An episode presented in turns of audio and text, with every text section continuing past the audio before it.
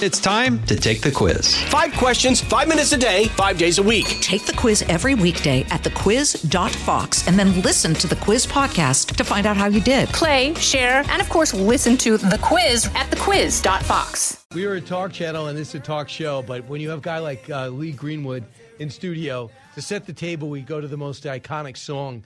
Uh, maybe Behind the Star Spangled Banner is the most patriotic song ever written. Lee, Lee Greenwood is here, country music singer, you know. Uh, and he just was able to sing that song, uh, Proud American, on our show uh, just a short time ago. And here he is. Lee, welcome. Thank you very much, Brian. Great in studio. This is a rare treat. Thank you. This is cool. I don't think I've been in this studio before. I've done Fox Nation several times, but not in the studio with you. Right. No, no. I'm honored and, and privileged. They just kind of built, they did, did this. They have the whole radio. They have uh, channel 115 on Sirius, which is 24 hour news, national news, kind of like the 1010 wins locally. So they built this whole thing for the talk studios too. So it's relatively new because the pandemic hit.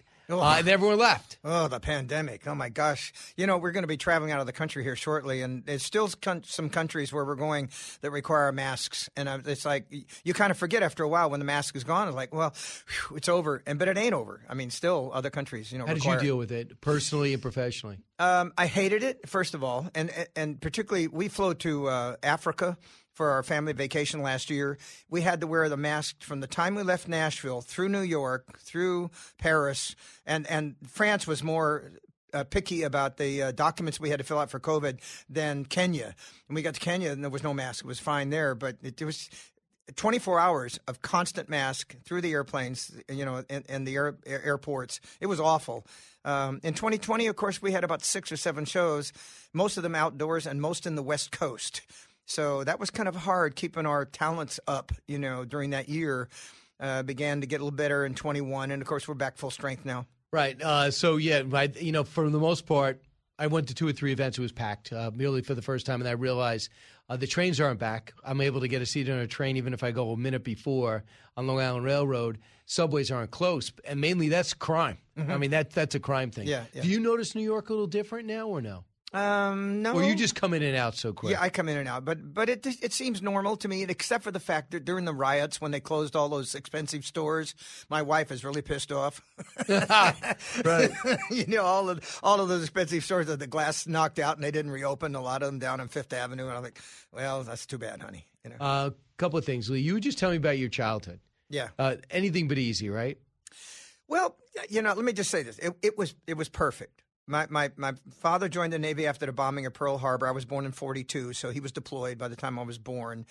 My mother divorced him because she didn't understand his commitment to the country and to the service. Now, a lot of families went through that, but that left my mother with two kids, my older sister and I. And my sister is still alive, lives in Boise, Idaho, is three years older than me.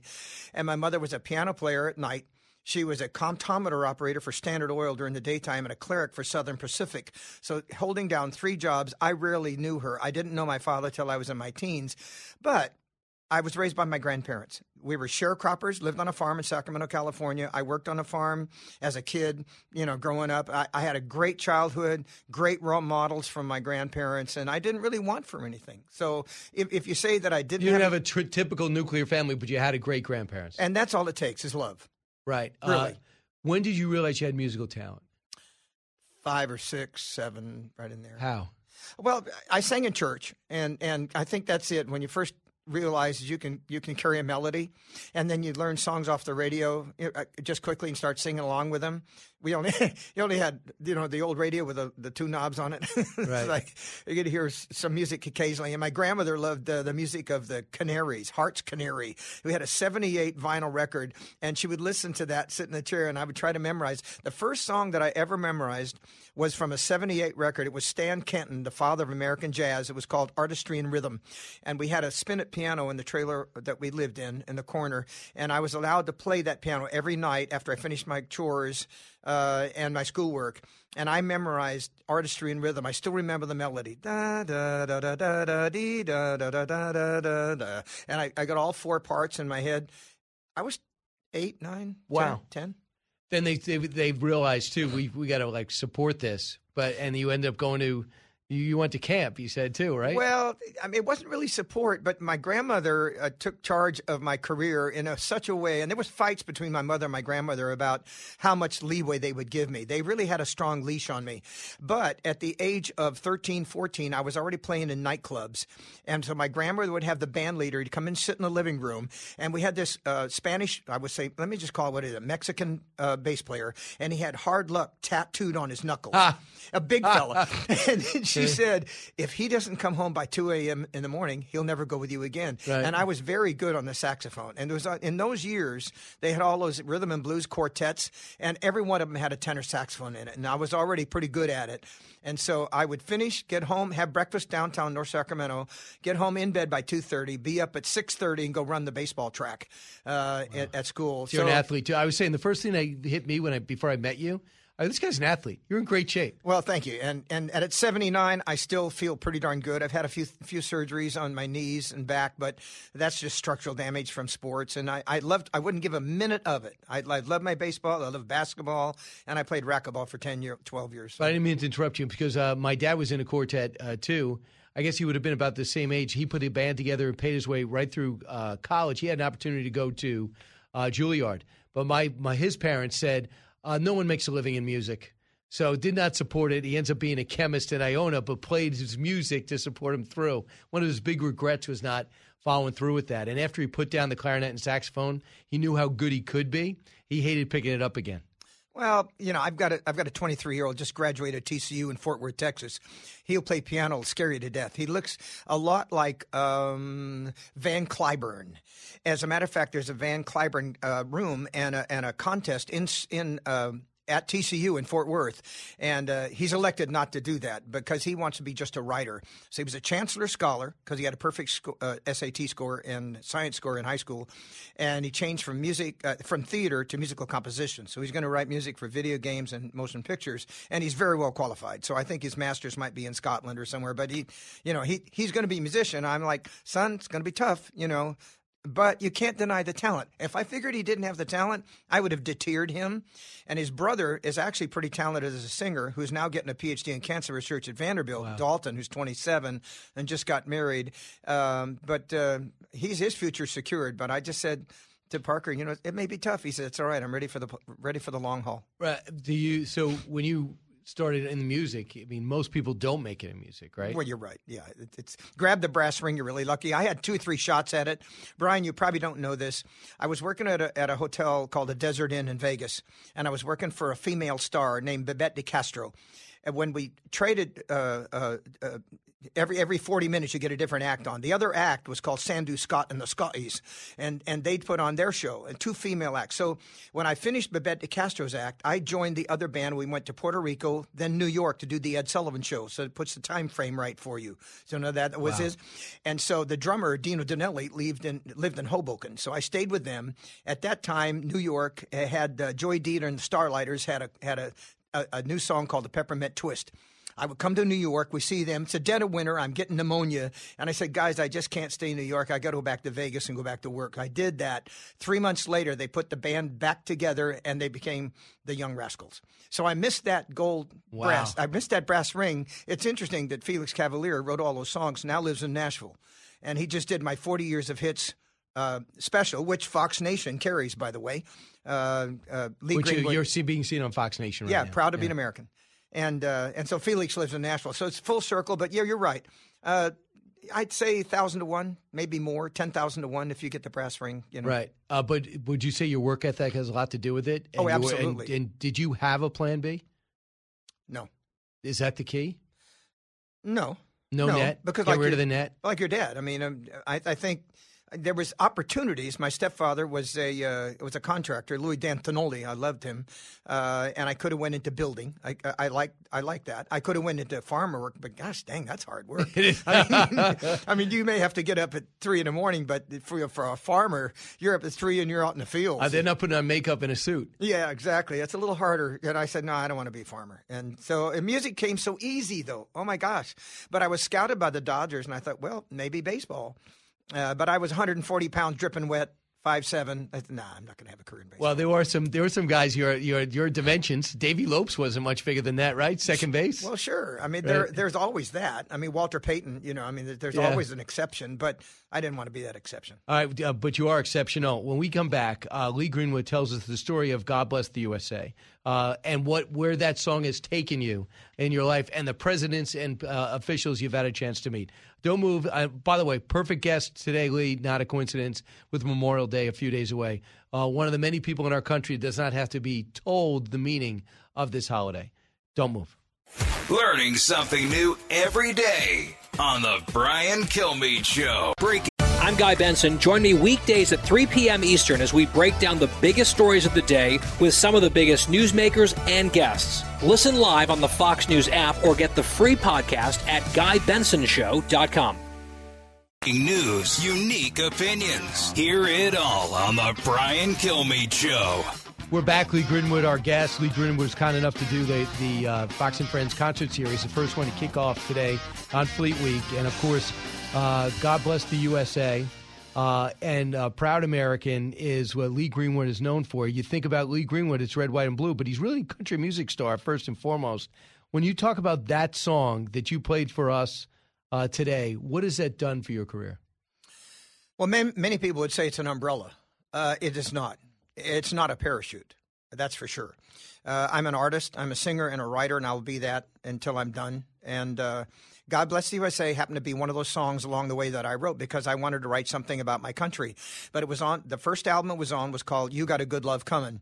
We put twenty five thousand dollars in that video and filmed it in the London train station. And Patrick Duffy was a guest uh, as a cameo to open up that Aquaman, video. yeah. You can get yeah, you can get that video on on YouTube if you look for it. You got a good love coming. And so when we finished that album, we were actually recording in Nashville as a Nashville artist. We didn't want LA actually controlling what we do. And I was on the label with Reba McEntire, George Strait, the Oak Ridge Boys, and Barbara Mandrell, and we all had the same mindset. We are a Nashville artist. However, I was competing with George Strait for uh, for chart positions because his uh, A&R man ran MCA. And so I was a little hard getting past his record. So I said, let's go out to, and have Get LA behind us. So we took that album, You Got a Good Love Coming, to Irving Azoff in Los Angeles and had them listen to it. It was him that made the choice to release God Bless the USA. It would never have been, it would never have been heard. You think it would have been buried on that album? Yeah, yeah, it was just another song. And, But- and, and then when you released, what happened? Well, the power of radio, of course, you know, it, it and and it was it was aimed at July Fourth. They released it a little bit late. It went number six, I think, on the chart. Uh, and then after July 4th, the patriotism wanes, and then the song was not popular until it became Song of the Year in Nashville at the CMA because it started getting legs, and uh, and and and as much as for the National Guard and the military as anything, because they immediately adopted me, you know, as their hero, and I, I did like 15 USO tours after I When, came to when did Reagan take notice? Um, th- yeah, the, the campaign for I'm a Reaganite anyway. I'm from California, so I worked in his gubernatorial campaign, even You though? I, I was a nobody. Yeah, and and then uh, they never forgot that. But of course, when USA came out, they called me and they said, uh, "We want you to uh, play the President's Dinner for Ronald Reagan." So I did that, and uh, then I did the '84 convention as well. Uh, for Ronald, and then I became Nancy Reagan's champion, and and then uh, and we had a performance at the White House, and then I met 41, who was vice president at the time, and then I sang for five presidents at the Reagan Library. It was it was Reagan, Bush, uh, Nixon, Carter, and Ford, all standing behind me while I was singing. I was like, "Yeah, this is pretty awesome," you know. Wow. And uh, and and then it, it's like it. it, Uh, you had the Gulf War. And, and General Schwarzkopf used it as a, as a song of the war, if you will. Uh, and then Katrina, it became a song for unity. And then, of course, the attack on America in 2001. And as you know, Brian, I was here three times once for the Firemen's Memorial at Yankee Stadium, uh, the Policeman's Memorial at Carnegie Hall, and then I came back for the fourth game of the World Series, which was kind of cool. Uh, the Yankees against the Diamondbacks, and the Yankees couldn't pull it out. The seventh game, they finally lost to, to the Diamondbacks in Arizona. But that was a part of rebuilding New York.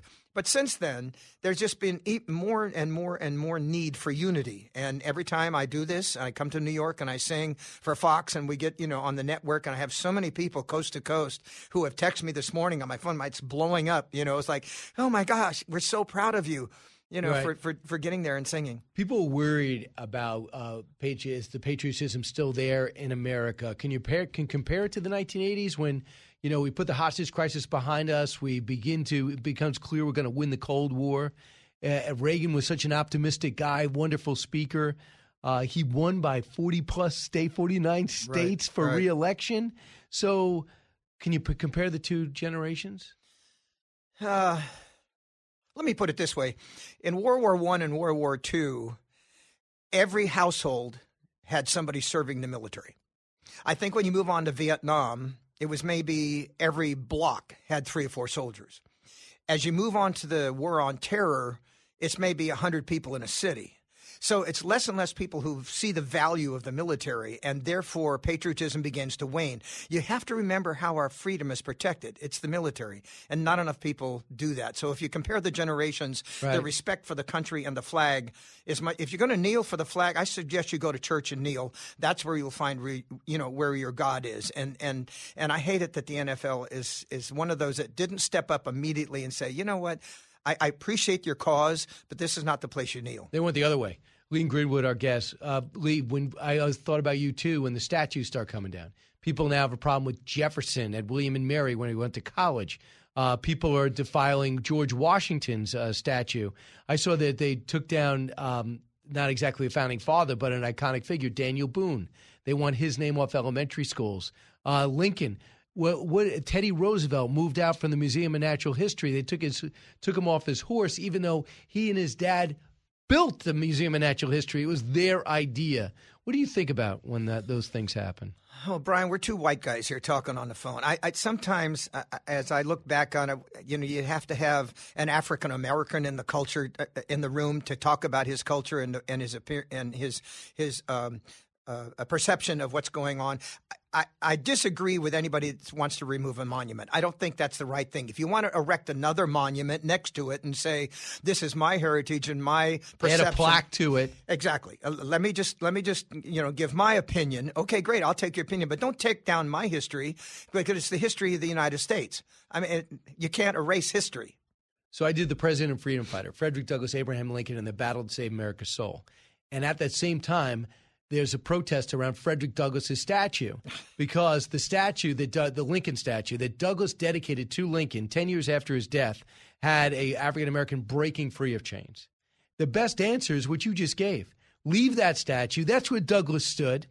And then put one behind it. Exactly. Because even back then, Douglass was like, yeah, I don't love this statue, but he understood what it, what they tried to do, and, and was the uh, slaves paid for it and okayed the design. Yeah, so that's a way to do it. Absolutely, America's changing. It's it again every time we have you know like the shooting in uh, uh, uh, Buffalo, and and it becomes racial. I just uh, you know, know. it sets us back another forty years. Absolutely, but hopefully we move forward. Lee Greenwood, it's a thrill to have you here. I know you're gonna have a big weekend. Really, what do you want to promote real quick? Uh, Black Cat Fireworks. Have a wonderful Memorial Day weekend and go buy some Black Cat Fireworks. Also, uh, do our Adopt a Vet program. Come to my website, leegreenwood.com, and adopt a vet. You'll find out what it is. All right, Lee. Thanks so much. Great to see you. Thanks, Brian. Back it.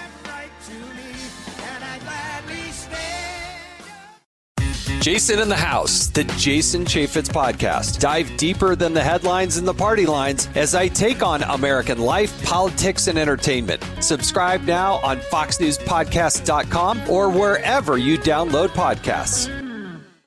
Listen to the show ad free on Fox News Podcast Plus, on Apple Podcast, Amazon Music with your Prime membership, or subscribe wherever you get your podcasts.